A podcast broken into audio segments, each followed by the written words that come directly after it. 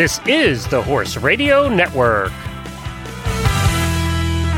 What a beautiful day for horses in the morning. You are listening to the number one horse podcast in the world. Here is your entertaining look at the horse world and the people in it.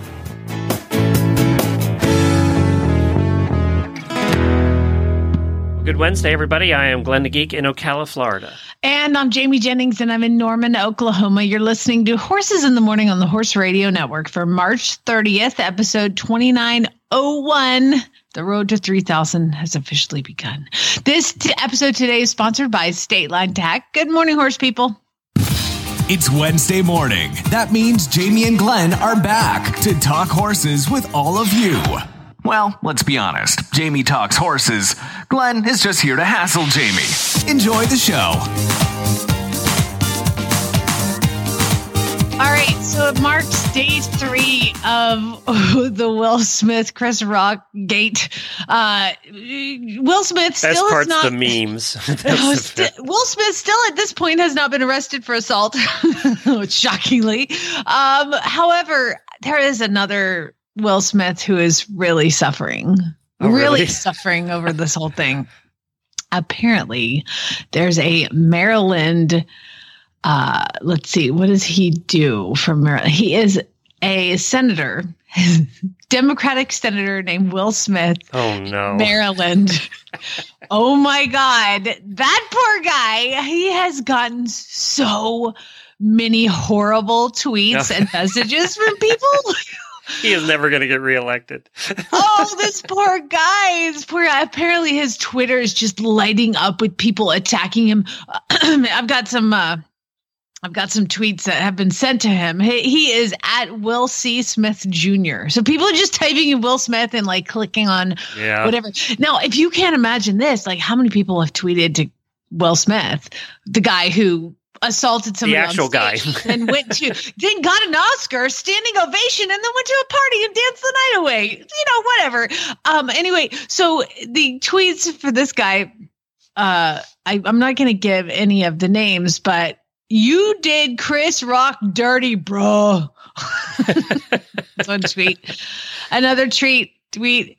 Why'd you hit Chris Rock, B? but not- not the B. Uh, another one.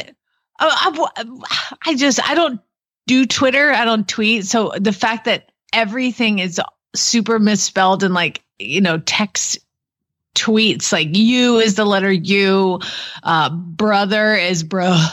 Uh, this one is bro. Why you slap Chris Rock? He's a senator. He's a senator. And so far, my favorite one is from a conservative because his name is ends in servative. Uh, it says, "Thanks.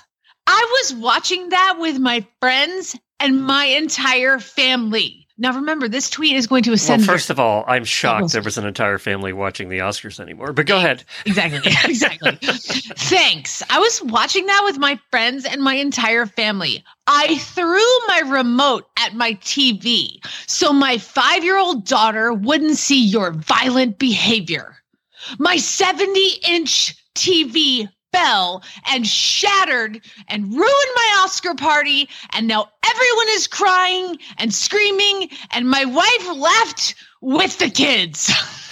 Okay, now let me get this straight. So the guy's complaining about violence on TV, yet he gets violent and throws his remote at the TV? Uh, yeah, it would seem like that. And then his wife got so mad, she up and packed her bags, took the kids, and left the house. So Mr.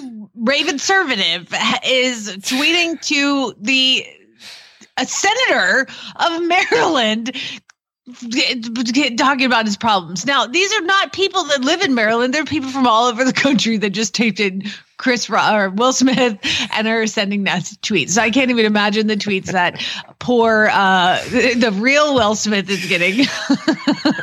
but that's just a snapshot of life of social media. People, please.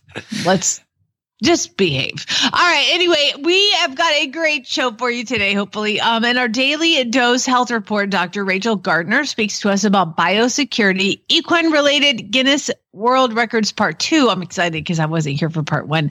And uh, there's an equestrian networking event at Equine Affaire. And Yours truly gives you a training tip on horses spooking and getting out of work. We had a question about whips, so we will have that coming up. And what's in the post show? Suppose show, I'm going to ask you a moral question. I don't have any morals.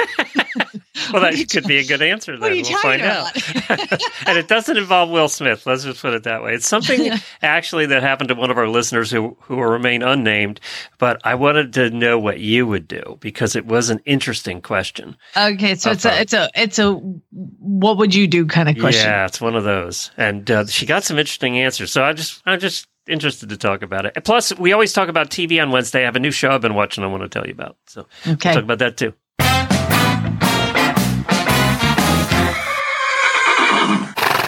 Happy birthday. Happy Happy Birthday to you.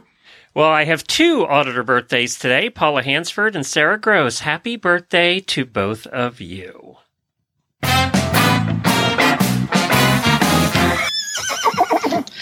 All right, y'all. We were talking on, I think, Friday, the show. I had somebody coming to look at one of the more difficult horses I've had to adopt. He's very spooky. His name is Criminal. Everything is ter- is scary until you kind of prove to him that it's not scary. But he's one of the most head shy, like fearful of humans in close proximity, you know, like the kind of horse that we talked about on the show on Monday. Very scared. He also cribs and he, he's kind of a hot mess to be fair. Um dude he got adopted. I'm Really? so excited. Yes i know i mean of all the ones this woman comes out to see him. And with with criminal you have to be very quiet and smooth and slow around him because he gets scared. This woman comes and she gets out of the car and she walks over. By the way she drives a black beetle okay so like obviously you were we're in already. yeah i was in already. But she has this super quiet demeanor and she's really quiet and really slow and just very just a very quiet person. And i was like dude this person is perfect for this horse. I hope it works out you know? And we ride him and she's just kind of like talking to him and i hear do you want to come home buddy? Could be friends. We can be friends. And we you know she was like "Uh, we can do what you want to do and we can just hang out. And i'm like oh my god please take this horse this is so perfect. And she did. So she's picking him up today. I'm so excited because like i said there's a right horse for the right person and a right person for each horse. It's just getting the match made. It's like it's like dating you know like like somebody came out the other day to see some, one of the horses and i was like yeah i just that's not the right horse for you. You know I, i'm very honest. And i was just like oh please please please please please. And she adopted him. So she and her husband are knock on wood coming to pick him up today so should be great anyway i'm That's really the one you were most that. worried about too, finding a home for. So Yeah, I just you know uh, the the one that came with him, Mega Honor, is this gorgeous 16 three hand, you know, beautiful bay horse who moves like a 10 mover. You know, he's very out of shape and all that, but a diamond in the rough for sure. And I was like, oh, this one's going to be gone in five minutes. And he was. And this one, I was like, you're gonna be here a while, buddy. we need to we need to make friends. But I've worked really hard with him and getting him braver and took him on trails and everything. And he's the one I long lined over the cross country jump and he like pinged over it like awesome. So uh, but he's really difficult in other places. And she just totally understood. I told her everything. She's like, okay, that's cool. Okay, great. Perfect. It was awesome. I'm really excited. So hopefully today they're supposed to come get him. Hopefully he loads like it like he did on the way here and everything should be fine. jamie's matchmaking service. I know. It's like more fun than matchmaking your friends with boys because that never works That out. never works out. That's right. And so this is great. Blind dates with you tend to work out with your horses, but uh, Exactly. But I can, I can set up a horse and a person easy, but the boys and girls, no.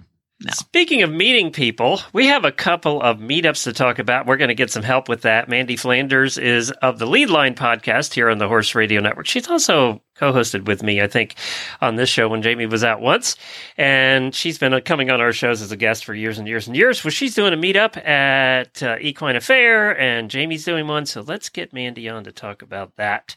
Hi, Mandee. Thanks for joining us this morning to talk about your adventures in Ohio. Right? Yeah, next People- week. I can't believe it's coming up so soon. I, the, word adventures and Ohio to me in my mind it doesn't make sense. It doesn't go together. So I, I need to hear these details. I used to live in Ohio, people. I can talk trash about it. It was horrible. but anyway, uh, how does how does adventure and Ohio go together? Well, I think Glenn was being generous with his words. I was But I ma- guess it trying to make it sound adventure. exciting, Mandee. I was, trying to help you out here. We're going to Ohio.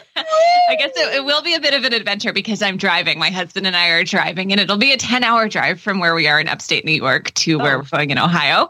So I guess that uh, that could be considered an adventure. yes, I've Yes. also made that drive, and it is definitely an adventure. Definitely. So Yeah, you're doing a meetup at Equine Affaire, which is next week already, uh, and it, of course, Equine Affaire is huge in Ohio. It's a it's a big event, uh, and as far as I know, this is the only uh, meetup that will have uh, Horse Radio Network people there. So tell us about it. Yeah. So I I hosted the first meetup with the Leadline podcast last November at Equine Affaire in Massachusetts. And it was essentially kind of a test run to see if people wanted to come to something like that. So it was uh, it was really a networking event for equestrian entrepreneurs and horse industry professionals. It went so great that they said, why don't you do this in Ohio too? So I've been planning, working really hard to get this put together for Ohio. And I go to Equine Affaire in Massachusetts really like every couple of years, except for when there was a gap with COVID. I, I attend pretty regularly in Massachusetts, but I haven't been to the Ohio event. I just realized last night from my Facebook memories in 12 years. So it's going to be really cool to go back and see everybody at Ohio and see that venue and see how it differs a little bit from the Massachusetts event. Well, it is still shopping galore. I can tell you that it's it's it's still huge. We used to work Equine Affaire when we were uh, with Bit of Britain. We used to go over to Equine Affaire in Ohio, and it's a lot of fun. So tell us what when is the event and who's invited and what's what's happening. Yeah. So it'll be on Friday evening on April 8th. So Equine Affaire is a four day event. It's Thursday through Sunday. So on Friday evening, we're going to be getting together and the event will start at 5 p.m. It'll go until 6.30 and you can get tickets in advance. They are separate of the Equine Affaire tickets. And you know why I do that? It's because I have food and goodies in there. And if I told everybody they could come for free, there would be no have a food thousand left. people there. yeah so there's a small cover charge just to access the the private networking event but anybody can come. You can get tickets in advance online at the leadlinepodcast.com slash columbus or you can just pay $10 at the door if you aren't sure if you can get there and you don't want to do advance tickets. You can just show up. That's fine too You know, it's funny that you say that because there's a podcasting event here in Tampa once a month uh, for podcasters, and he's always charged ten dollars, and he did it for the same reason. He did it just because he figured it, you're serious if you're going to spend, you know, ten dollars to get there say hi. Exactly. Yeah. Well, you know what? I have to admit, I ordered some really cool cupcakes for the event. They're equestrian themed cupcakes. And those darn cupcakes are like five bucks each. So Yeah, why are I'm like, cupcakes no, so expensive now? they're so fancy. They're so fancy, but I had to have them once I saw the picture. I had to have the cupcakes for my event. And I said, I can't do it for free because everybody's going to bring their families and those cupcakes are going to be gone so fast if I do that. so ten dollars gets you two cupcakes. You can come and have two cupcakes at the Equine Affaire. well, exactly. well, that's great. So where do people go again? So the leadlinepodcast.com slash Columbus, that'll have all of the details you need in, in regards to the meetup time, the location and everything. And or they can just reach out to me directly on social media or by email if they want directions. But we'll have a um, have a conference room that I'm renting in one of the buildings there. So all of the details are on the ticket page. And like I said, you can do it in advance or you can just show up at the door. And we will have swag bags, door prizes. I've got a fun photo booth we're going to be doing. So there's definitely going to be some fun stuff in there. And you the other day messaged me privately and said, "I am so excited, so excited, so excited." You were so excited. How many episodes do you have of the Lead Line podcast now? I have 29 out. We're going to re- release 30 next week. And I just realized too, I've been doing this for a year. I started last March. There you go. Well, congratulations. You've made it longer than 99.9% of other podcasters. Um, but you were so excited because you have a guest that you've dreamed about having on. And that's coming up, right? It is. That's going to be next week. That's the that's episode 30. Do we get to know who it is? Yeah, I actually did a little teaser post last night and I, I did it because I love to put those little teaser posts so people know what is coming on the podcast. So the guest that will be on next week is Warwick Schiller. Nice. And why was That's he your dream guest? You know, I've been following what Warwick has been doing for a really long time, and he has just like really dominated the online space in terms of how he has built such a really good community around his brand. And he's got such a great online library that I really haven't found anyone else. Maybe you guys have seen other people doing this, but I haven't found a lot of trainers who have really mastered getting their content out online for people that want to learn from home. And I've really just admired that and how he was able to put all of that together. And he tells me in the podcast how it was really accidental how that all happened, but I really admired how he's done that. So I was excited to have him on the show. Terrific. And you know, he he went viral a little bit in the auditor room the other day with a post he did. Fantastic. Oh my God. I, I saw that. I saw his comment before it went in the auditor room. I was dying. It was so funny. I, I don't think we can talk about it right now, but but but you become an auditor and you'll see what we're talking about because it was pretty good. Mandee, I want you to hold on. We're we're going to do a segment here. I'd love you to be part of. But uh, Jamie, first, what's the meetup at Land Rover now? All right. Well, you know, uh, let's see. I'm trying to find it. We are going to, it's Friday, April 29th. We are going to meet up at New Vocations. They're having their fifth annual open barn and barbecue. So it's it's a fundraiser, you know. So then you got the added bonus of that. The tickets are 30 bucks, I think. And so you go and you get your ticket, get includes two drinks. You get to walk around, see all the beautiful horses that are available for adoption add New Vocations. See their barn, their arena, their whole setup. And I think Rosie Napravnik is doing a demo afterwards. It's like a whole night. So go to horseadoption.com and look under events and you can see the information about the 2022 New Vocations Open Barn and Barbecue. I think they're going to have food trucks there for purchase as well, but usually there's like dancing and drinks and then the demos and everything. So it should be fun. So I'm going to be there. So if anybody wants to meet up while we're at Land Rover, come on out, get a ticket. It's going to be fun. Go see a bunch of thoroughbreds that are for adoption and, and, you know, take one home. Didn't we do that pre COVID? We did that once pre COVID. Joy Yeah, was there. yeah. Yeah, yeah. We did. So I'm going to go back again. I, I, I think they're doing food trucks this time instead of because eh, oh my gosh, I can't imagine how much it costs to feed all those people, and it's a Well, fundraiser. Mandee will tell you. So it's five dollars a cupcake. five dollars a cupcake, y'all. They said they're gonna have food trucks, an anniversary cake, drinks, games, live music. You can tour the facility, watch live demos, meet the adoptable horses. Rosie Napravnik is going to talk about restarting off the track thoroughbreds from the ground, and of course, there's a silent auction, which I've already registered for. so definitely go do that horseadoption.com and you can cl- look under the events tab. All right, very good. Well, guys, I want to, uh, we're going to play a little game here. So when Jamie was out one time, I I just came across a world record that involved a horse, and it got me curious. And I went to Guinness World Records website, and I typed in horse. There are 450 world records that involve horses, And I don't have any of them. and a lot a lot of them are racing related. So I kind of took a lot of those out and looked for the weird, stupid ones. And there's a lot of weird, stupid ones. So this is part two of Guinness World Records. Uh, and so I'll have you guess some of these, and others I'll just tell you about them because there's not a lot of guessing. So, uh, so there was a horse in Turkmenistan. Did I say that right? Turkmenistan. Yes. There was a horse in Turkmenistan by the name of Akan. And any guesses on how fast Akan was able to walk a t- 10 meters, which is 30 feet, on his hind legs? Uh, I have no idea. so you would rear up and walk, walk forward on 30 his hind legs. feet on his hind legs without without dropping.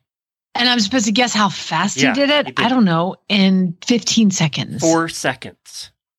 Oh wow, that sucker runs. So, Oh wow! so I don't know why. I was thinking of like miles per hour. I was like, how many miles per hour was he walking? my guess is he just wanted to put his front feet down and he went as far as he could, as fast as he could to get that done. So that was my guess. Uh, what but year was this? it was in 2018. And Oh, uh. I stole the picture from Guinness, so I'll post that in the show notes. You can see the picture of it of, of this big white horse. Screw a picture. I want a video. That's all I yeah, I was was going to say the picture's not going to do us anything. He's running like a T Rex or something, you know? like, up and go, buddy. Here's another world record that's pretty odd. Uh, Samantha Cavanaugh and Melissa Archer. Do you know the horse costumes that one person's in the front and the other person's in the back? Yes. You seen those? Mhm. Well, they hold the world record for a 100 meter run in the horse costume. So they, they I, you don't have to guess this one. They did the entire race in 18 seconds in the horse costume. Uh, So it, uh, it's confusing me because that this is what I think about when you talk about the last one and this one. Were they beating somebody's record, or were there other people Well, competing against them? Were they like there were other people this"? competing in horse costumes. Apparently, it was a race at at uh, at a for a fundraiser at a school, and they had the Guinness people there, and it was in 2005, and they did it in 18 seconds. They did 100 uh, meters in 18 seconds. Do you think the Guinness person is like, I cannot believe I'm standing here on the sidelines, stupid race where people are like pretend to be horse butts and they're like bending over, running. I have to be, th- th- why couldn't I get the cool cliff jumping one that I could look at? Oh, Something there's- awesome. We get stupider. Um, the record for the uh, this one I'll have you guess. The record for consecutive somersaults on horseback. I don't even know what that looks like. Is it like a Yeah. like a vaulting thing? Is a yeah, horse do the somersaults. somersault? Yeah, just so, doing somersaults on a horse on a horse. Yeah, I don't know, thirty. consecutive. You were close. You're close. I was gonna say three. By the way, this record was in the Spalding and Rogers Circus in Pittsburgh, Pennsylvania in 1856. Now, what Guinness person was around back then watching, I don't know, but it was 23. So he did 23 Who uh, don't you run on a horse? when you do a somersault and turn Well, around have you seen the the, way? have you seen the people can do the somersaults pretty much staying still? They they never they don't move forward. That's Mm, no, I haven't seen those people. We don't hang do out.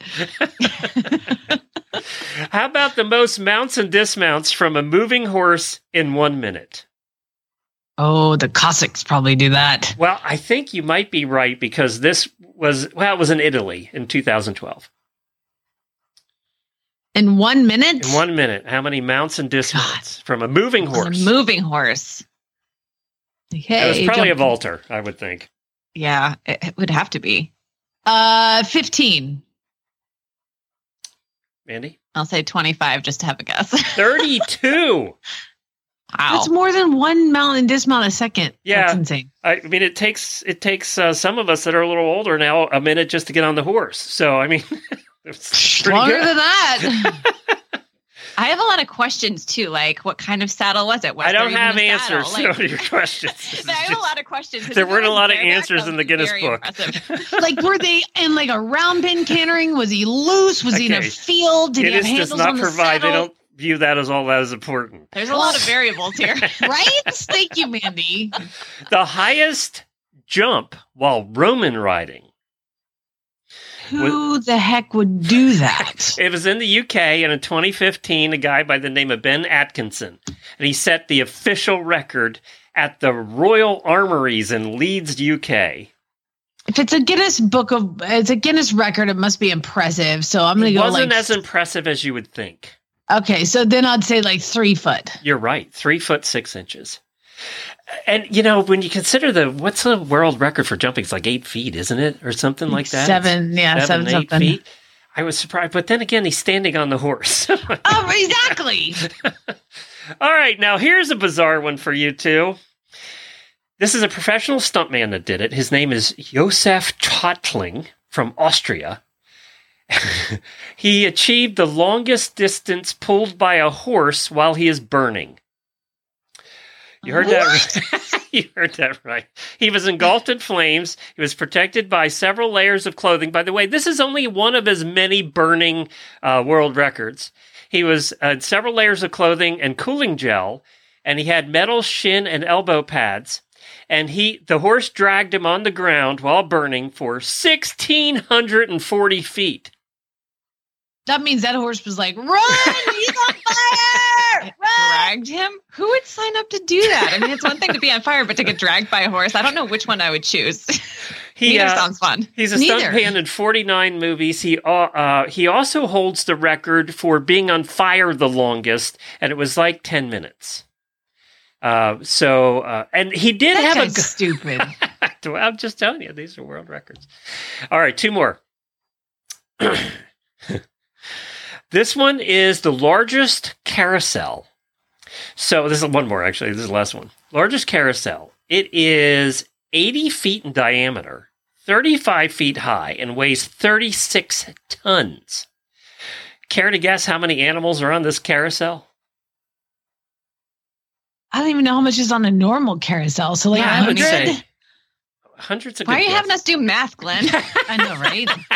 Like what is the area got up- versus I got Mandee up early to do this. The radius versus a amount of animals. Well, I don't know. what do know. you say is is on an average one? Maybe 50, 25 to 50 is on, on an average one, I think. Uh, this one had 269. And Yeah, ironically, not very long. ironically, not one of them's a horse. What? Yeah, That's weird. That's weird. But where is this carousel? I love carousels. Uh, it's the world's largest is at the House on the Rock on Highway 23 in Spring Green, Wisconsin. Don't Well, know. I'm gonna put go that there? on my traveling list. I know where I'm going for spring break. I gotta say, I rode a carousel at the zoo with Lucas when he was like four. And Mandee, you said you love carousels, and I was like, oh, I love carousels. And I got on him, like, gotta hold my little two year old. I think he was two. To hold him up there, you know. And it the thing starts going. I was like, in five seconds, I was like, slow it, slow it down. Please, can I get off? Stop this. I swear I felt like we were going 150 miles like a tornado going around in that thing. I was like, oh, You would do really well. The one ship we were on has a carousel. And so your carousel were Oh on my a ship. God, on a ship? Nope, I'd rather die. Mm, you couldn't do those teacup things either at like the amusement parks. You know, the spinning teacups. I Yeah. can't even sit in the passenger seat of a car. So I, I- Yeah. anyway, why I, I was like, I love carousels. Sure, honey, let's get on. It's only two dollars a piece. You know, we hop on. I was like, oh my god, stop this thing. Every kid's having a good time. Jamie's puking. Jamie's like, "Can I get a refund?" yeah. Yeah. Can I just jump off? This wasn't as fun as I thought. Yeah, No. you'll ride crazy thoroughbred horses, so there's that. Totally different. Mandee, thanks again for joining us the Lead Line Podcast. You can find it on the Horse Radio Network or go to leadlinepodcast.com. Thanks, Mandee.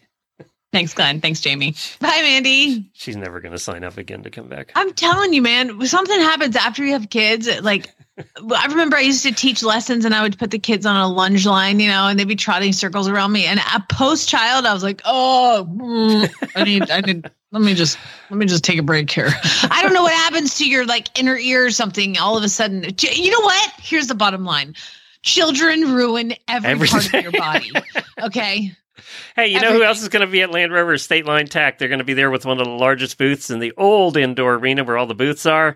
Go shopping there. They're going to have uh, 50% off sale on Gatsby, Da Vinci, Oak brands, 80% off on khaki, whole bunches of stuff. They always have thousands of items there. And also head on over to State Line Tack right now if you're not heading to Land Rover at the end of April. They're always having things going on over at statelinetack.com. I'm, I'm actually uh, was over there this morning and I'm trying to bring it up now and I typed it in wrong and got some really weird site. You don't want to go to that one. Don't type State Line Tack in wrong because you get weird stuff. Uh, you right now they have a preseason savings on pest control, uh, they which is all kinds of fly things, fly control, boots, masks, uh, repellents, fly sprays. I don't know if you're getting them in Oklahoma yet, but the flies Oh, are out in Florida. Let me tell you. I was out the other day uh, grooming Scooter. By the way, for those of you that have been asking, a lot of you have been asking how Scooter and Nigel are doing at a boarding stable. They're doing much better than Jennifer is doing. Um, they're do- they're doing great. Jennifer's heading out there every day for a couple hours, and, and you know I don't see her for a while. She she's getting better. She's she's starting to accept this is the way it is. But uh, yeah, they're doing great, and Scooter's loving it. And uh, but the flies, I went out the other day; they were covered, and they're tiny flies this time of year, the little bitey ones. So yeah, go ahead and over to statelinetack.com to get your fly control savings. I know some of you are still having snow, but there's others of us that are getting. We're now. having ticks now. Oh, so- are they out? Yeah. Oh God. So so here here's a fun story about my husband. We got time? Yeah. Why not? we have a second, then we'll do the health segment.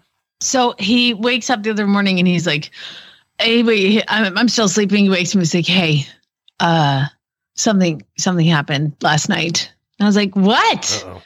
And he said, "I was just in the middle of the night and I sat. I had an itch in my armpit. I sat up and I scratched my armpit, and I think a tick fell off of my armpit into the bed." what? He's like, yeah, because I had a, another tick that was bigger, but I know I scratched one of them off, and I was like, oh my god, fold the sheets! Like I'm stripped. He didn't wake you up at uh, No! during the. he just like I don't know, scratch off a tick and let's snuggle. Yeah, like, let's- what? Let's let the tick get on my wife during the night. well, guess what happened? Even though I pulled every pillowcase, sheets, comforters, I I mean, I Washed like, them in super hot water with bleach. yeah, yeah, yeah. I ended up with a dang tick in my armpit the next night. I was like, son of a, this is your fault. And, so, and of course, I swell up like crazy. So I have this huge, giant, red, itchy spot keep under an my eye on it. armpit. Oh, it's That's how Lyme disease starts. So keep an eye on it. If you get you a guys wanna- circular rash, uh, go to the doctor. Do you guys want a hot tip on how to stop the itching? Yeah.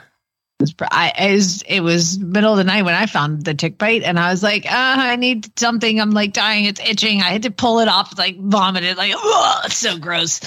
Pull it off, and I'm like, I need an anti-itch cream, and I could only find one thing, and I I was like so desperate. I put it on, and it was like putting water on a fire. I was like. I was like, this is great. So now then Chad came home and I was like, I found the best thing for tick bites. And he's like, what is it? I'm like, don't worry about it. And I get a little bit and I put it on his armpit and he's like, like, oh my God, what is that? I'm like, babe, it's Vagisil.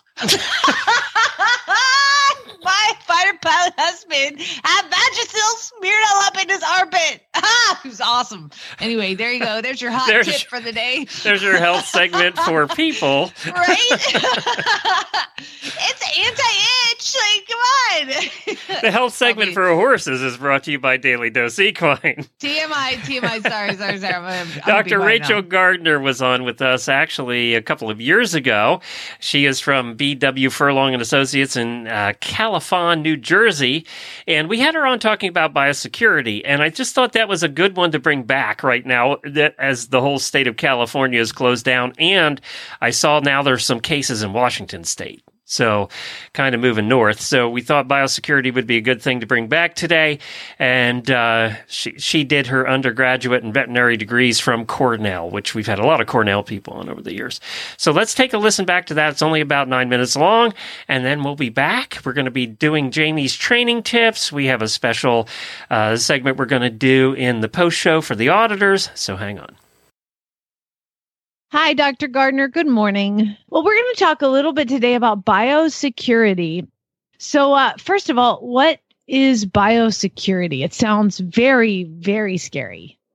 So, biosecurity is really simply just the idea of uh, things that we can do to decrease the chance of infection or disease in our horses, uh, especially in this context, we're talking about when horses are going to horse shows or in boarding stables where they may commingle with other horses. And so it's really the idea of trying to um, use good practices to decrease the risk of infection uh, between one horse and another and uh, decreasing the risk that multiple horses in a particular barn will be affected. What are some of the most uh, scary things that, that you see horses get infected with at, at places like this? So, the most common things that we're concerned about and that we think about are, of course, as most people are fairly aware of right now, uh, due to fairly common uh, outbreaks recently over the last few years would be equine herpes virus, especially as we're seeing more neurologic horses and what appears to be more contagious infection or contagious viruses. So, equine herpes virus, um, equine influenza or flu, which we saw last year in Florida. Um, and uh, those are both uh, respiratory infections as well. Uh, coronavirus is uh, an infection that can cause fevers and diarrhea in horses and also is contagious. And then, of course, strangles, which all of us are aware of, which has been around for many, many, many years, much longer than uh, than most of these infections. Uh, but still remains a pretty common cause of infection in horses and is very, very contagious. And then less common things like salmonella, which can cause fever and diarrhea, um, and then equine infectious anemia, which is very uncommon, but uh, if it occurs, it's very devastating. And that's what we test horses for routinely using the Coggins test. So those are probably the most common things we're seeing um, that we're trying to, to prevent in our horses at horse shows and places where there are lots of horses commingling. And that's a long list of very scary things. So, um, what are some things that we can do to prevent some or any of these? So, probably the most important things are really things that are are hopefully fairly obvious, and a lot of people probably already do.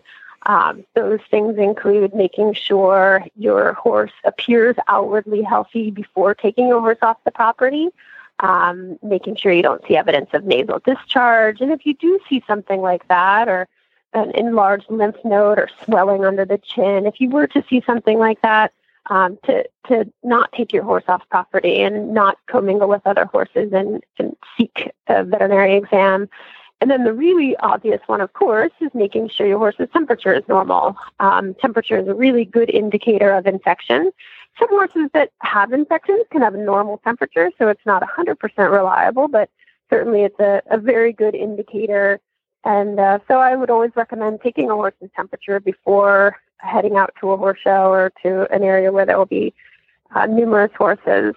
Um, and then also using practices to try to limit exposure uh, as much as possible. So even if you're at a horse show where there are a lot of horses or an event, a hunter pace, or lots of horses present, uh, limiting exposure by preventing nose to nose contact uh, between horses, and even things like you know petting your own horse on the nose and then petting someone else's horse on the nose. Even things that seem so innocent as that can can prevent or uh, can cause infection. Um, and, and other things that anything that could touch something that could pass infection from one horse to another. So, whether that be um, nasal secretions for respiratory infection or manure for an infection in the GI tract, like coronavirus or salmonella. So, making sure that those things don't contact um, one horse to another. So, uh, even sharing a pitchfork with another person at a, a horse show from a different barn if you're unaware of uh, the health of the horses at that barn, not sharing a pitchfork, things like that. Wow, that is uh, that one would pretty... not have occurred to me. The pitchfork. No, no, I would never have thought about that one. I do know that we had an outbreak of herpes virus here, and uh, everybody was heading to a horse trial. And one of the things that they did say was, "Do not graze your horse around the facility." Is that is that something you would you would suggest as well? Yeah, that's that's excellent advice, and and the reason for that is because you know if you think of a horse grazing, um, if it's respiratory secretions like uh, nasal discharge or even saliva that can um, transmit the infection, a horse grazing could easily uh, have little droplets of nasal discharge or saliva on the grass, and then the next horse comes along and and nibbles on that same grass, and so that's a really common way to spread infection, and I always recommend avoiding hand grazing at horse shows for sure. We need um, to equine hand another, sanitizer. yeah. She's like nose sanitizer, right?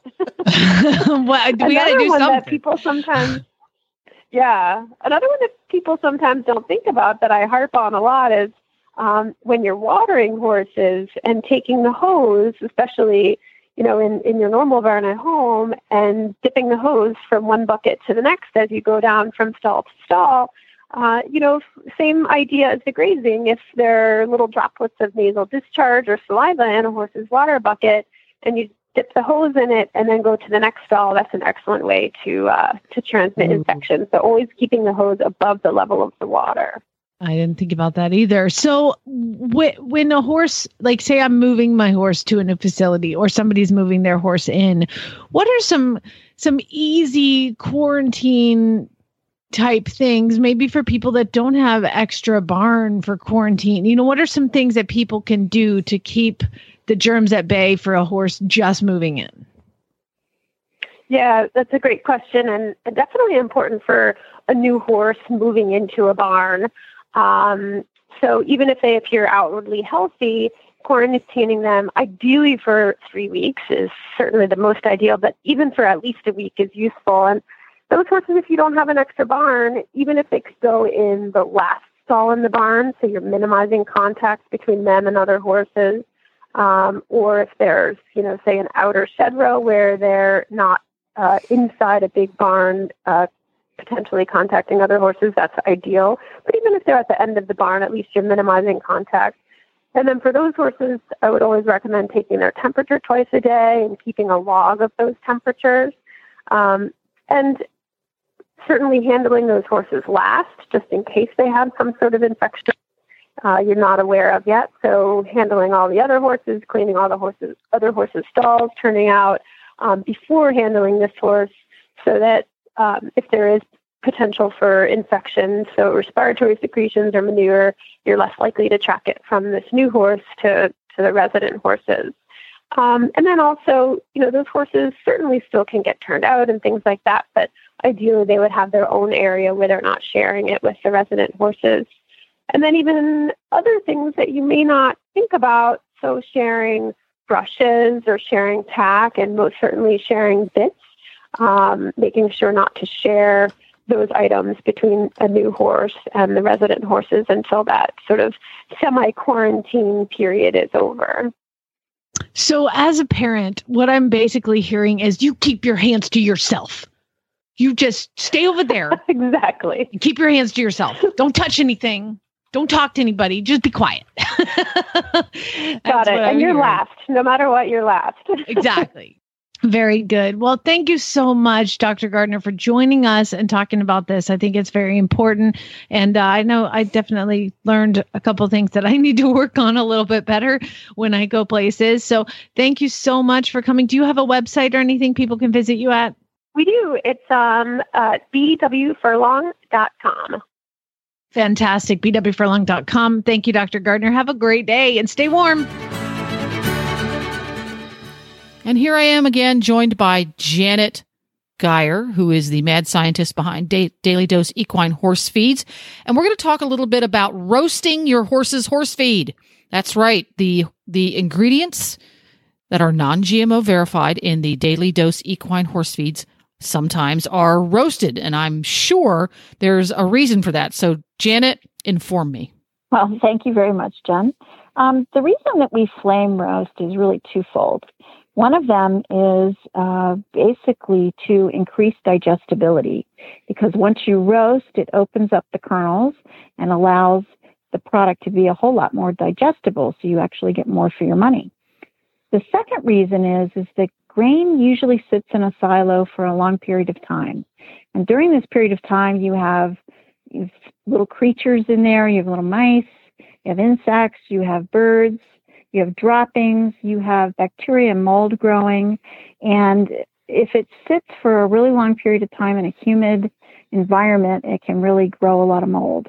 So by roasting it, you're actually killing off the mold and uh, killing off the bacteria and making a cleaner product. Does that change the moisture content or do you add moisture back in into it again? Well, it actually lowers the moisture content, and we use this actually as a natural preservative. So, moisture creates mold and bacteria to grow. If you don't have any of the spores there to grow, uh, you're not going to have any mold and bacteria. And by keeping the moisture low, uh, it's a natural preservative.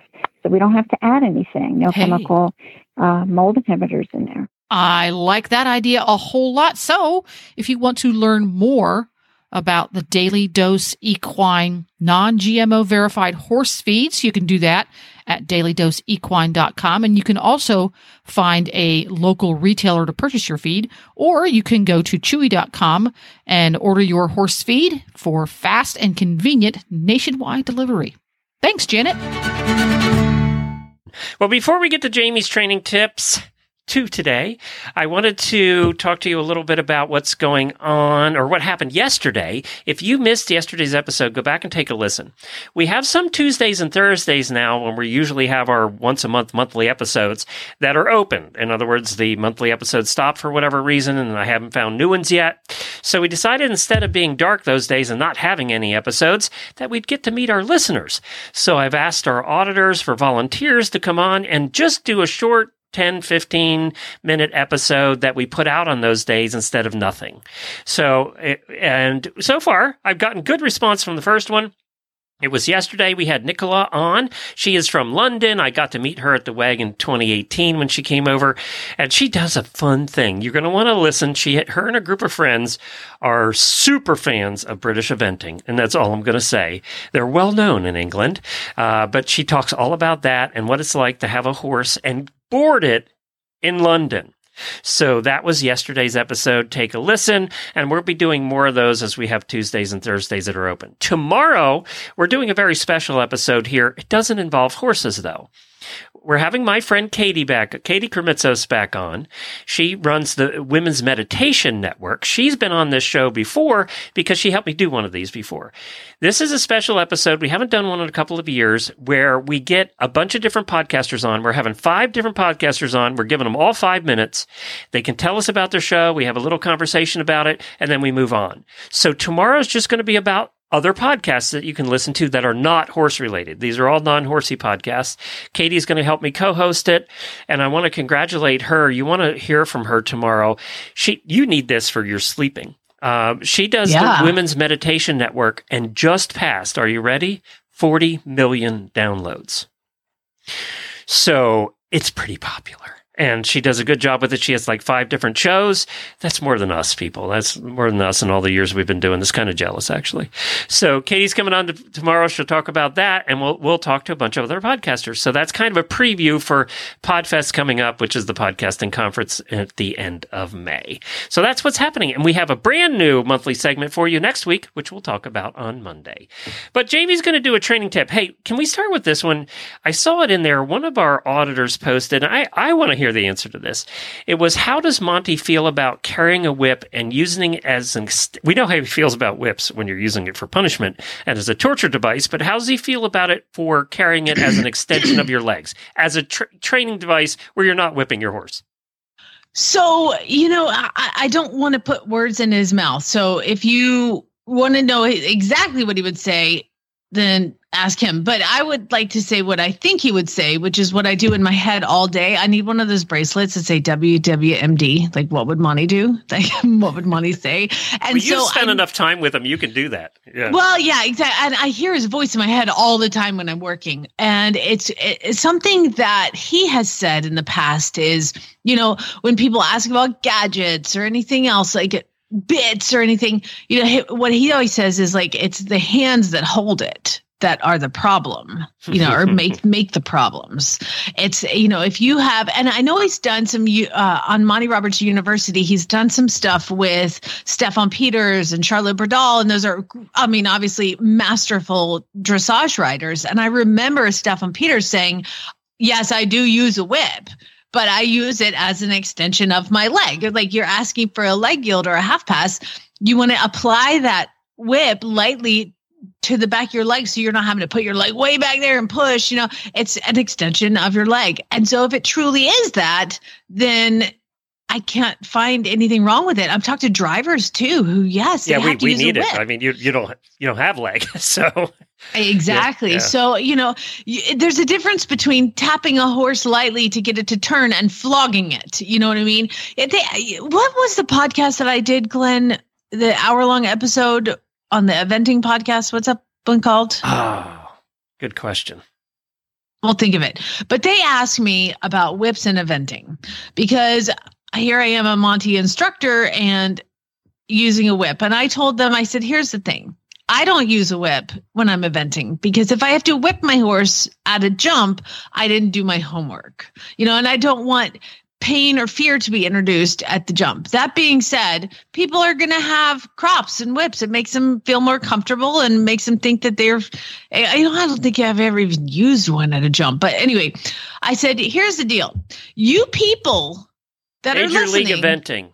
Major League Eventing. I said, you know what you're using it for. You know, what are you honestly in your head and your heart going to use that whip for? If it's like you're going to hit your boot to be like, wham, up, here something's coming. And I have done that where you're carrying a crop on cross country and you smack your own leg to make a sound, boo, to let them know, hey, something's coming. Cause sometimes they can really get divey and they get fast and you have to get them to wake up. And, and I, I've certainly done that. But like I told him, it's, it's, it's you. What are your intentions?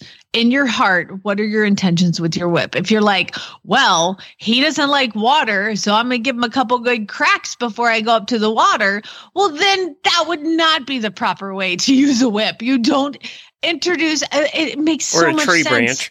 branch. Yeah, or a tree branch. Yeah, exactly. My horse won't jump down into water. Mark Todd. So just get a tree branch and just with Jesus hit the bejesus out of him several times. So anyway, you know what you're doing. It's the hands that hold it, the thing.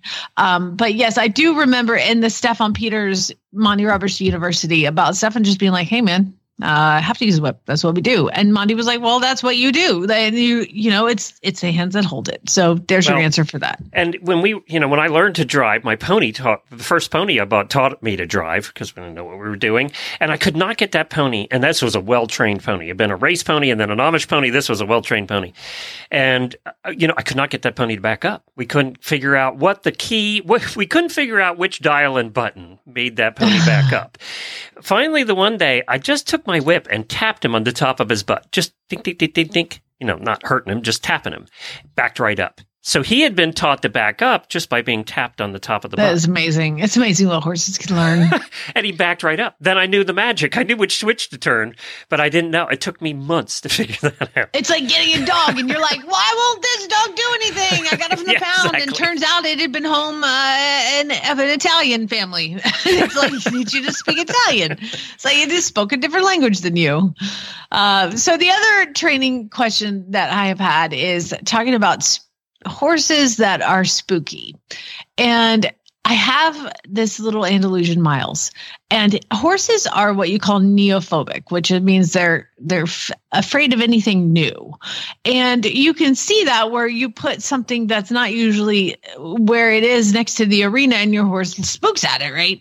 So when I'm training a horse, I try to think, okay, are you genuinely scared of this object? And I allow the horses to be curious. And as long as they're curious, I let them continue to be curious. So I, I've been taking my baby horses, Miles and Stanley, uh, Julie, uh, all on trail rides. But before I just rode them out there, I long lined them because we've long lined a ton in the round pen, then we long lined a ton in the arena, then we long lined in the field, and now we are going to go out on the trail. And I always have somebody like a Zeus or a Duke in the front who's like been there, done that, not going to freak out, give them a good, a good gelding leader. So I did that. And then uh, up and down. So I have to walk all the way down my driveway is probably like a hundred yards to get to where the, the gate to go into the field is the trails.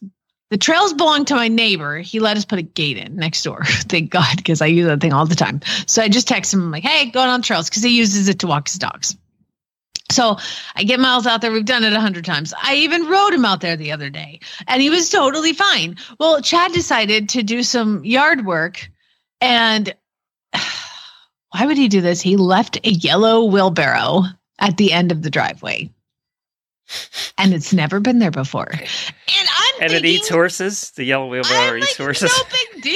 It's a wheelbarrow they've seen a hundred times, but Zeus was in the lead, and then Miles was behind him. So uh, Zeus was being ridden by Farm Boy, and so Zeus stops. What is that? That's not that's that's a bit. I know. I was like, oh my god, they're looking at the wheelbarrow, and I watch Zeus, and he looks at it, and he looks at it, and looks at it, and I'm not going to crack him with a whip. I'm going to let him be curious and try to figure it out. Their vision is so different than ours. You just never know how they're kind of seeing things. So I let them figure it out. Okay. He's like, all right, so wheelbarrow, and he kind of like tiptoes by it. Miles is like, nope, I don't care. I'm not curious. I just want to leave. he kept trying to turn around. Now, Miles doesn't understand all the buttons. He just kind of knows the long lining stuff and doesn't really understand leg yet. So we're still working on leg. Well, I was like, okay, we're going to follow Zeus. Let's, Zeus walked by it. You walk by it. He's like, nope. And so he tries to turn around and go back to the barn. I get him back turned around straight. Like, just you can stand here and look as long as you need. He's like, no, I don't want to look. I'm just going to go. And so then he turns to the right and tries to run back to the barn. No, no, no, no, no. Turn back around. You're going to stand here. Well, then he starts backing up. He's like, if I can't go left and I can't go right, I'm out of here and I'm going to back up. Well, I'm sorry. Are you making decisions that I didn't make? I am the one in charge. However, I am so glad you decided to back up because I was hoping you were going to back up because I want to back up. So here's what we're going to do. We're we're excuse me. Need some water. You we're going to back up the entire way back to the barn. We'll just back up the whole time. It'll be fun. Yay, you're backing up. It was your decision. So let me make your decision really soak in. Well, after about 20 steps of back up, he's like, I don't want to back up anymore. This sucks. Because there is, horses never back up for fun. In the, you never see them in the field like running backwards to entertain themselves. So it, it's hard. It's a great punishment quote you know finger quotes punishment. Um, but it's something they naturally are go, go able to do but it's something they don't like to do. So i'm like let's back up. And so after about 20 feet he just kind of stops like oh god. He's like would you like to go forward now? I had my leg walk forward we get about up to the wheelbarrow and he's like oh god oh god and he starts taking a couple steps back and i'm like yay we're gonna back up so we backed up another like 20 steps and then he's like I think I just walked by that wheelbarrow. I don't really want to back up again. So the moral of the story with that was I took the behavior that he was communicating to me. Like he he was not thinking. He lost his mind and was just going to run away. But you have to teach them that that spooking is not a way out of work. Okay? What happens a lot of times is people the horses spook. oh my god. And the people go, "Oh my god." And they stop them, you know? and like the horse starts to learn it becomes a learned behavior that spooking is actually a way out of work so it's what glenn and i were talking about before uh, the show is trying to tell the difference between a horse that's genuinely scared of something and a horse that is just spooking to evade work because it's a learned behavior. So you have to start to figure out what the things are. A horse like Criminal, who was scared of everything, was scared of everything because people had lied to him. Nobody was ever nice to him. Even though he won a lot of races, there were people in his life that were not nice to him, and he did not trust anybody to show him something. So I let him be curious. And then after a, he, he didn't run backwards like my fat, lazy Andalusian did. he just would like be genuinely scared. And once you could let him process it, like I let him process, Zeus process the wheelbarrow, they were okay. Cool. We're going. And then they never, he never looked at anything again uh, of that level. Um, but Miles, being a baby horse, he's like, I'm spoiled. I don't want to go. I'm just to get back to the barn. And that's when you have to go, okay, well, hmm, you can go back to the barn, but we're going to go backwards. You know, so like creating the right punishment. Now, you were talking a little bit about your pony, and how he spooks. Yeah, I just think ponies are different. I think they they do spook to get out of work. I think in yeah. the beginning he did. I, am not. It's not the case anymore, but but it's it's like it's like um my horse that bolted ran away. Thor he would bolt because he would get pulled up. And he had learned that he would get pulled up. And so he's like, bolt. And so what we did with him was like, yo, you want to bolt? Awesome. I was hoping we get canter 10 meter circles while you're bolting. That'd be great. Mm. And so then we can, and then very quickly he's like, oh, bolting sucks. It's not uh, uh, this one. I can't get out of the work anymore. And it's like, probably that was Scooter. Like he's a little pony and he's drop pulling a cart. And if he bolt, spooks, then he gets stopped. Yep. And so I don't think I think that humans teach them these things. You know, and and and even on the side note, I'm, I'm like probably going way too long, but horses that run back to the barn. Why do they run back to the barn? Why are they barn sour? Can you tell me why horses are barn sour, Lynn? Well, um, because well, that's their happy place, and they get fed there. So I mean, Yeah. yeah, But if they're being ridden and you ride them back to the barn and you get off and you loosen their girth and you put them in their comfy home, give them food. they're going to learn. That, exactly. That's their happy place. And with you on them, you rode them back to the barn and you dismounted at the barn. So what I do is, especially with these baby horses, I never get off in the same place. I never ride them out the gate. I will get off in the north, south, east, west, middle, wherever, and be done facing away from the barn. And then they never start that barn sour behavior. A lot of the race horses that come to me have that. They're like, you you trotting along and you'll go past the barn. They're like, you know, like, like gilding to the right with their head bent to the left. I want to go that way to the barn. And so those horses, I don't take them out of, the, you know, I dismount them wherever. And then when we get to the arena gate, I back them out or I walk four or five circles before we actually leave, you know. So it's all the, the whole thing is just setting your horse up to learn in the best, most efficient way possible, but also knowing that there are differences. Read your horse, you know, that's that's the difference. Very good. And you know, I never thought about the getting off at different places because everybody just goes back to the barn and gets off, right? It's just what Exactly. you do. Yeah. And then they're like, why does my horse run back to the barn or speed up going back to the barn? Heck, halftime I, I, in Arizona, I would get off far away. Like, and I'd have to walk 200 yards home. Oh, yeah. Well, guess what? I can handle it. Like, but you're training your horse. So be a good, be a good steward for your horse's brain. Well, before we wrap up today and head into the auditor post show, I just wanted to give you a chance to brag on your son. Oh, Now, we don't talk about this very often because I just hate baseball, and Jamie loves baseball. But uh, but uh, we have to talk about your son because apparently he's become a little baseball superstar. Man, we're a baseball family. Chad played college ball for OU, and he that was like his existence. I was a fast pitch softball player because they didn't let girls play baseball. But I've been a Braves fan. You would have been I a mean, baseball player, wouldn't you? I, I wanted to be when I was little the first ever professional eh, women's- like MLB woman player, and they still hasn't They happened. didn't let you. but they still don't have any women that do it. Anyway, turns out you have to like be better, you know. You So- actually have to be able to play at that level. yeah, that- I- whatever, you know, it's fine. Um, so, but uh, that was my goal when I was little. So my son is playing baseball, and his dad worked with him all winter. Chad and Lucas got to throw catch and hit, and Chad loves teaching him, and and Lucas begrudgingly would do it. Now he now that he's not afraid of the ball, he's getting pretty good, and so he's in coach pitch, and so What's that mean? on coach pitches where your coach pitches to you. So the kids, they're eight. They're not old enough to like be throwing it across the they don't get across the 100 mile an hour balls thrown at their heads. Uh, their heads or, or the ball won't actually get to the plate. Yeah. You know, it- it's all different. So the Chad was a pitcher, and so he's pitched a lot to Lucas over the winter, and and so Lucas went up to his first at bat, only at bat, mind you, because they're eight. And the the game is only an hour, so I think it was only two and a half innings because it takes for dang ever. Uh, but anyway, Lucas got his uh, his uh, up to the bat, and and man, he crushed it, just crushed it over the outfielder's head.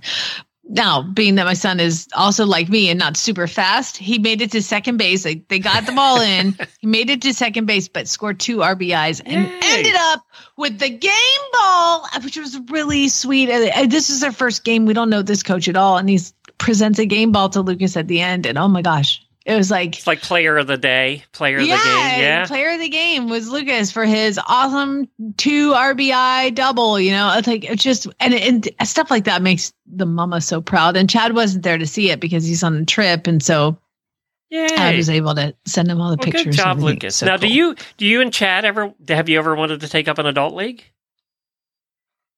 Chad played when I met him. He played for the Air Force. Really? Yeah.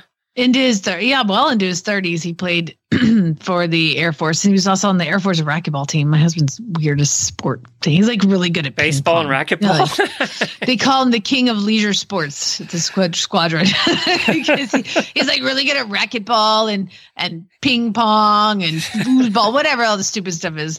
Uh, so anyway, he's really good at those things. So he actually played. Now me, I played softball as an adult through my 20s when I lived in Atlanta. I was in a league that played every Sunday, you know. But now I can't throw the ball. now you anymore. can live with your through your son. Live through. Exactly, because my shoulder can't actually throw the ball anymore. So now I just get to watch him do it. You know what I want to take up? I want to take up when my arm's better. I I'm, I actually researched it and figured out where I can go. I'm going to take lessons. I used to be a big tennis player. Played tennis for years uh, until I was in my like 30s or late 40 or early 40s, and I want to take up pickleball. Do you know what pickleball Okay. is? My my a friend of mine plays that, but I don't really know what it is. It's like a smaller court, a much smaller court than tennis, and it's kind of it's a much smaller racket. I don't even know if they call it a racket, uh, but it and it's kind of a wiffle ball type thing. Uh, but I want to try pickleball. I just think it looks like fun. So, it, and I bet you Chad, Chad would love it if he loves, you know, pick if he loves those other ball sports, he would love this. So, I'm gonna take, I'm gonna try it. It's real big here in Florida. Apparently, old people play pickleball, so uh, I'm gonna give it a try. they call them pickleball paddles. Oh, there you go. Pickleball paddles. But it's a much smaller court. Wendy and Kyle, Dr. Wendy and Kyle play pickleball. And I did play with them one time. It was a lot of fun. But uh, I got I'm gonna take some lessons and, and play pickleball. I'm gonna give it a try. That's how sounds fun. Good exercise for you. Yeah, and it's really popular here in Florida. Apparently, it's one of the most popular, fastest growing racket games. But And then once you graduate from pickleball, then you go to shuffleboard. yeah, that's right. that's right. That's true. You're That just is giving true. it- When you get oh, too old to swing the racket anymore, you Yep. get to just push the whatever that's called in the when you can't court. push the paddle, you got to push the shuffle. Well, they've started building pickleball courts. What they're doing is taking out all the tennis courts at the old people places around here, and they're putting in pickleball courts. Oh my because, gosh. Because nobody plays tennis anymore, so they're they're putting in pickleball courts. Yeah, that's become really popular. I think it's even replacing shuffleboard now. Is the- Well, I'm going to eventually be a fantastic mounted archer someday. You just don't do. have anybody take. If you came to Ocala, they have the world champion archer dude who I drive. His place is literally five minutes from our house, and there every weekend there's fifteen or twenty of them there. He has the full archery course, and there's fifteen or twenty people there taking lessons. Yeah, So- I want to do that. You need to come over and visit sometime during the winter when he's there, and go take a lesson. I'd love to. Yeah, we're going to have to do that. All right, auditors, hang on. We'll be here for the post show tomorrow, our special episode about other podcasts that aren't horsey related, if you want to take a listen to that. And we're going to meet Katie, 40 million downloads, those? talking about meditation. Do you know how not qualified I am to talk about meditation? really, really not qualified. All right, everybody, spay, neuter, and gouge. A moral question in the auditor.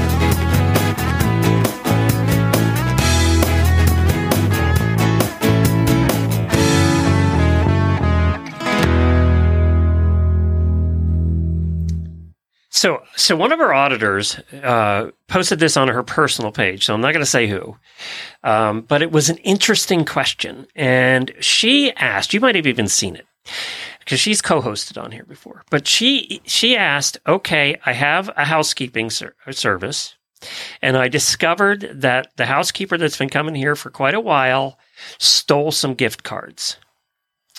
And she had bought the gift cards specifically for to give to people. So she knew exactly what she had bought. And she called the gift card company and wanted to cancel them because she knows they were gone. And one of them had been used at a local store. So one of them had already been used. So her question was, what do I do? Do I confront her? Do I call the police? Um, and the comments were interesting. You know, they were all over the place, as you would expect. Um, I haven't seen this. I haven't read it. But how does she know it was the house cleaner? Uh, she was pretty sure it was the housekeeper because she was the only other person in the house.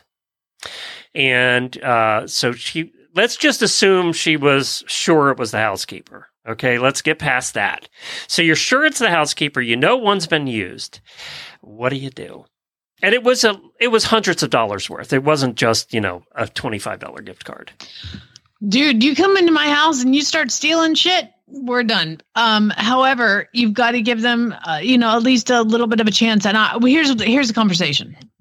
I would say, "Hey, uh, Glenn, I am missing some gift cards, and I wonder if you knew where they were." You be her. Uh, I have no idea. So you're the only other person who was in the house and you've got access to all the things. So I'm pretty sure that they, I mean, I didn't take them. So then it must have been you. So I'm going to give you a chance to come clean and then you can keep your job. Otherwise, I'm going to have to let you go. But I've worked here forever. You know I wouldn't do that. I, I, I don't know that you wouldn't do that because you're the only other person.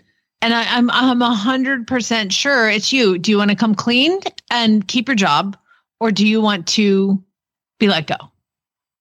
I don't know what I would do at that point, to be honest. That's pretty good, though.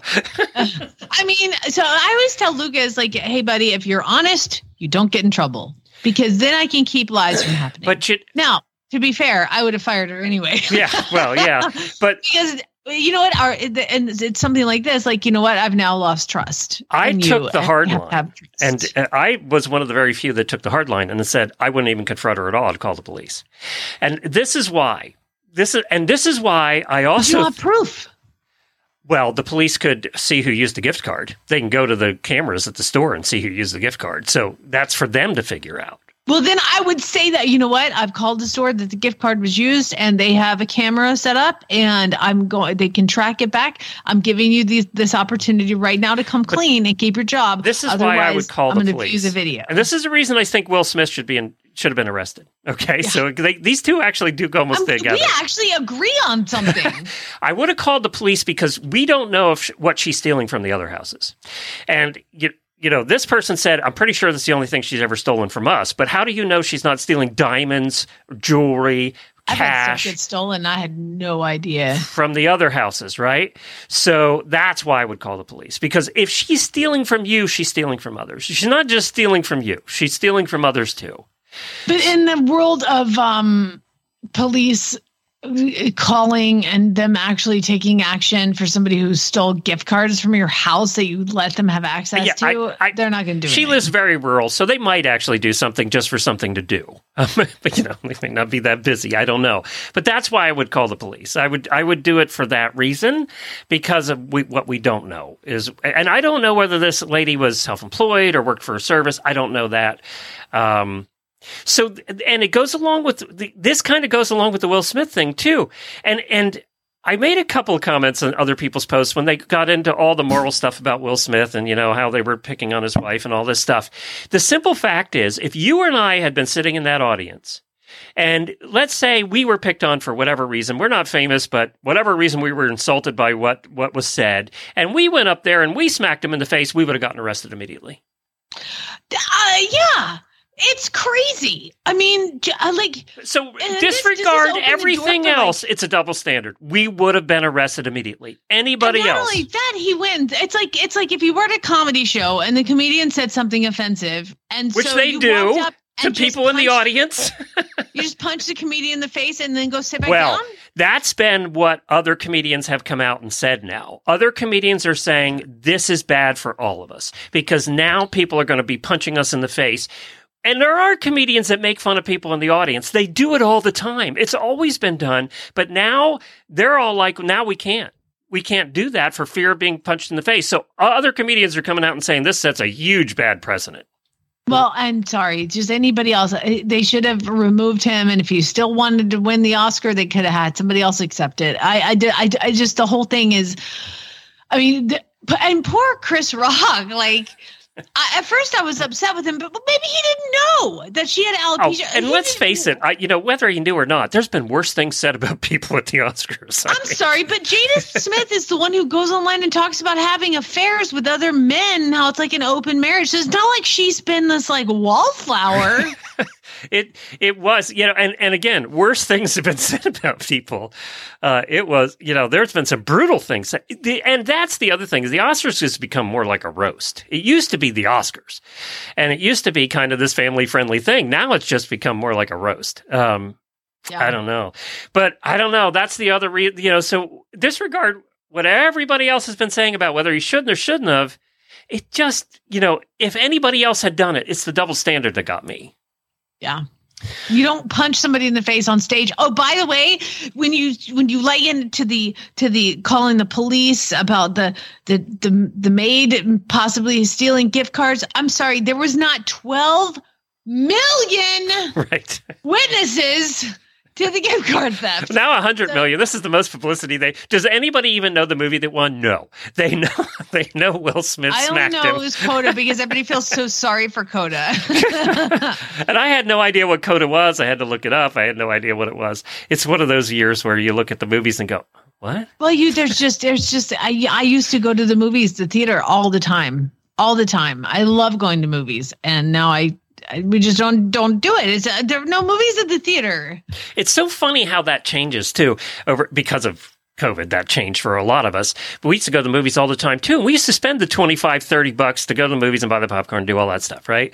Now I Uh, have those apps that just wait one more been- week. I haven't been to a movie since for and and I wait now. Now I'm content to wait for it to come out in video. But now when it comes out in the video and it's 1995, I'm like like the Spy- latest Spider-Man movie. We didn't see that yet. oh god, I, I saw it in 4D. It was awesome. because it was at 1995 still on video and i'm like okay i'm going to wait till it go, gets below $10 and now i'm even waiting longer because i want below $10 it's funny how things change uh, when you don't even mean them to they just change so yeah so yeah so uh, Okay, what's the show you're watching? Oh yeah, I want to talk to you about that.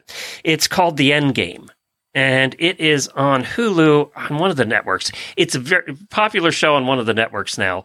Uh, the other one that's very popular, The End Game is kind of a drama show.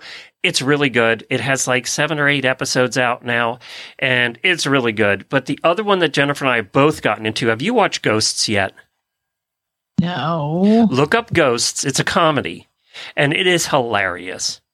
Uh, it's it's about this woman who gets bunked in the head and can see the ghosts that are living in her house, and they're from all different. The rule of this show is if a ghost dies in a place, the ghost stays in the place until they're called up. They're like, of like their purgatory. So there's these 10 ghosts that live in this house from all different time periods. It is hilarious. And only she can see them, her husband can't. Okay. it is hilarious. I need to ask the deal breaking question. Yeah. It shows this is a CBS show. Okay. Is there a laugh track? No, I don't think there's a la- I don't remember a laugh track. Okay, then Yeah. I'll watch it. If it has a people the can laughing in it, I don't think it has a laugh I'm track. supposed to laugh. No. No, it's good though. I even think though. you. I think this is one you could actually watch with Lucas. It's it's a good. It's a funny show. It's and it's it's family friendly.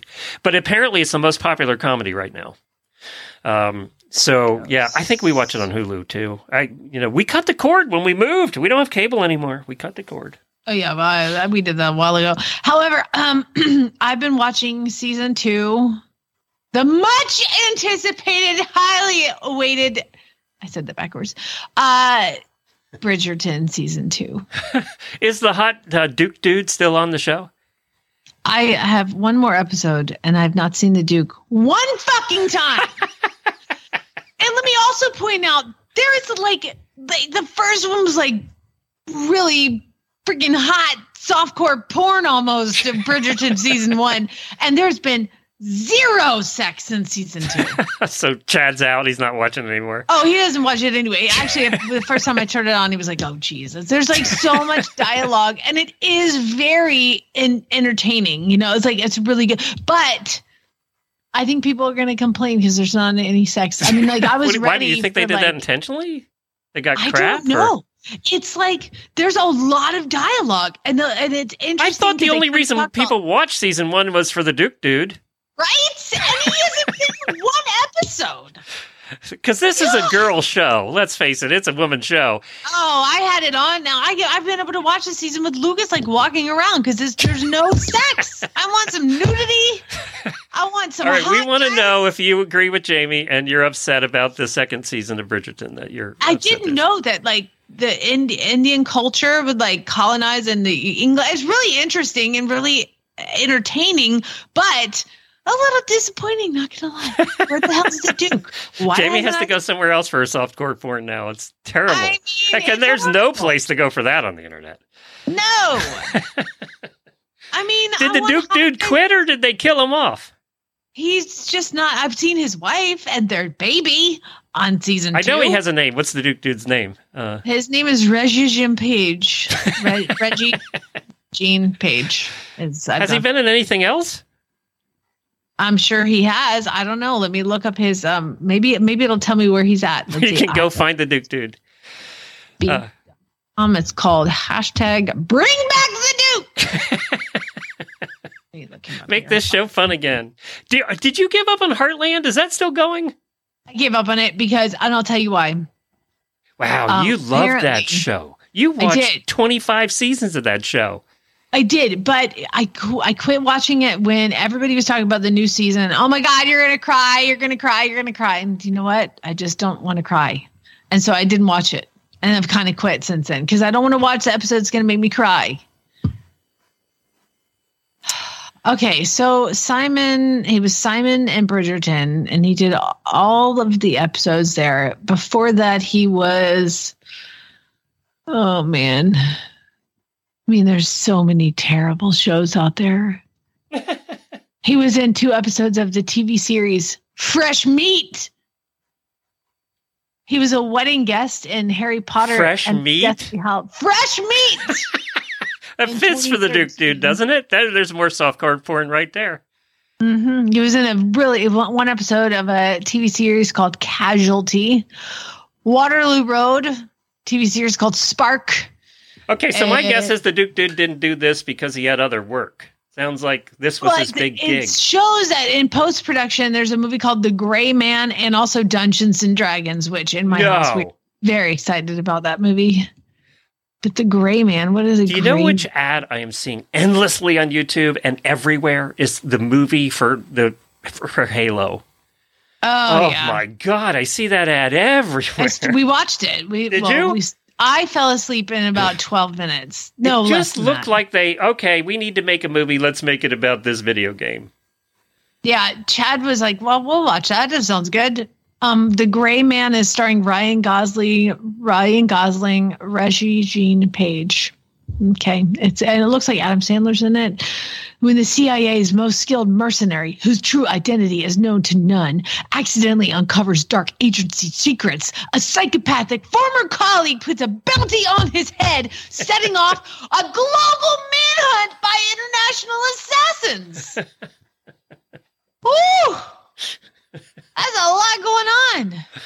All right, auditors, we want to hear. Chris I'll, Evans, I'll start Ryan a. Gosling, Billy Bob Thornton. That's going to be a huge movie. I'll start a thread for what you're watching right now. So we'll start a what are you watching thread in the auditor room. Um, so Can my start a thread called hashtag Bring Back the Duke? bring back the Duke dude. So my two are the End Game and Ghosts. Those are my two. That's my recommendations for the week. we, like I said, we tried the Halo thing. It's not my. It's not my. God, they're style. I spending a ton of money on advertising that. It's been in my Facebook feed, YouTube commercials, just been everywhere. And it just looks like they tried to make a movie about a, a video game. Uh, that's that's exactly what they did. Because it's so popular, people will watch it. what? Oh my gosh! All right. Well, All right, cool. it. That's, the thing. go. Uh, we, right. We've talked long enough. We've talked longer in the post show we did during the show. I know, right? Thanks, Except everybody. We'll see you. Talking about horses. Bye.